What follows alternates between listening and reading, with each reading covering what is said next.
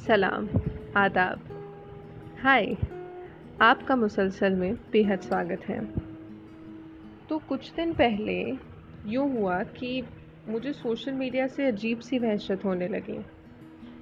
Social media पे हर खबर इतनी एम्पलीफाई हो जाती है और उनसे जुड़े हुए लोगों के विचार, मुख्तलिफ़ ओपिनियंस एहसास सब इतने ओवरवेलमिंग हो जाते हैं कि बाज़ दफ़ा आप अपने आप को ही बंद कर लेते हैं।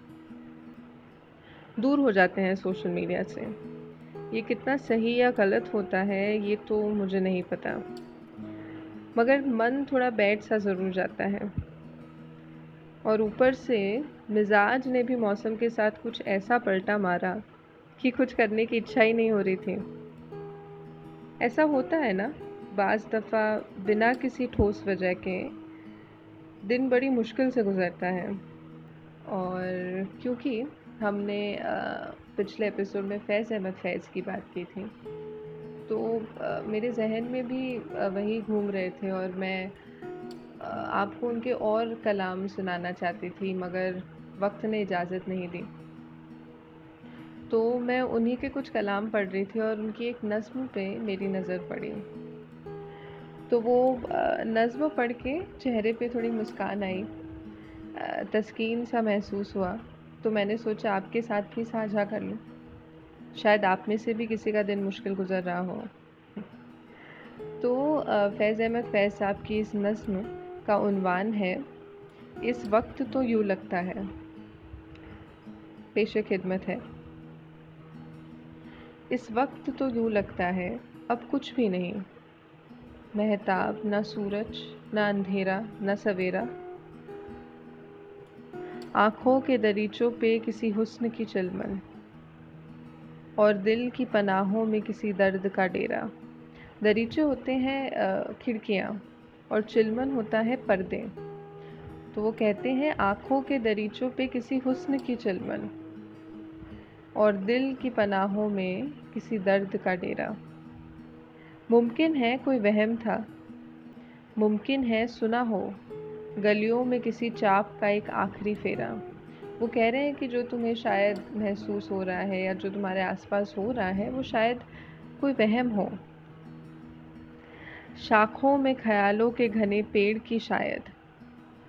अब आके करेगा ना कोई ख्वाब बसेरा। कि ऐसा माहौल हो चुका है कि शायद जो ख्यालों के घने पेड़ हैं, अब उनकी शाखों पे कोई ख्वाब बसेरा नहीं करेगा। एक बैर, ना एक महर, ना एक रब्त ना रिश्ता। तेरा कोई अपना, ना पराया कोई मेरा। तो शायर कह रहे हैं कि ना कहीं कोई बैर है, ना कहीं कोई मोहब्बत की बातें हैं, ना कहीं कोई रिश्ता है। ऐसा लग रहा है कि ना कोई अपना है, ना कोई पराया है। तो जो लोग इस लॉकडाउन में अकेले रह रहे हैं वो शायद इस बात को ज़्यादा समझ पाएँगे। तो माना कि ये सुनसान घड़ी सख्त कड़ी है। माना कि ये सुनसान घड़ी सख्त कड़ी है।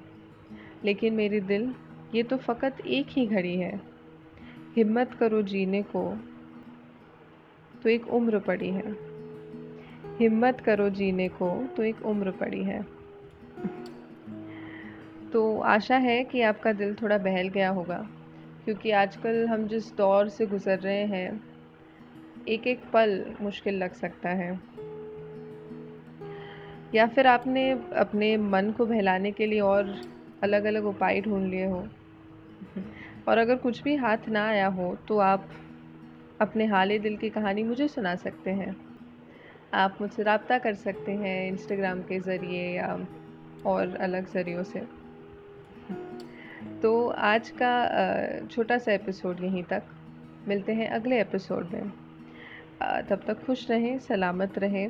और हाँ जाते जाते मुसलसल अब स्पॉटिफाई पे भी है तो आपको सुनने में और शेयर करने में आसानी होगी। तो आपको जो सही लगे। तो मिलते हैं फिर। शुक्रिया।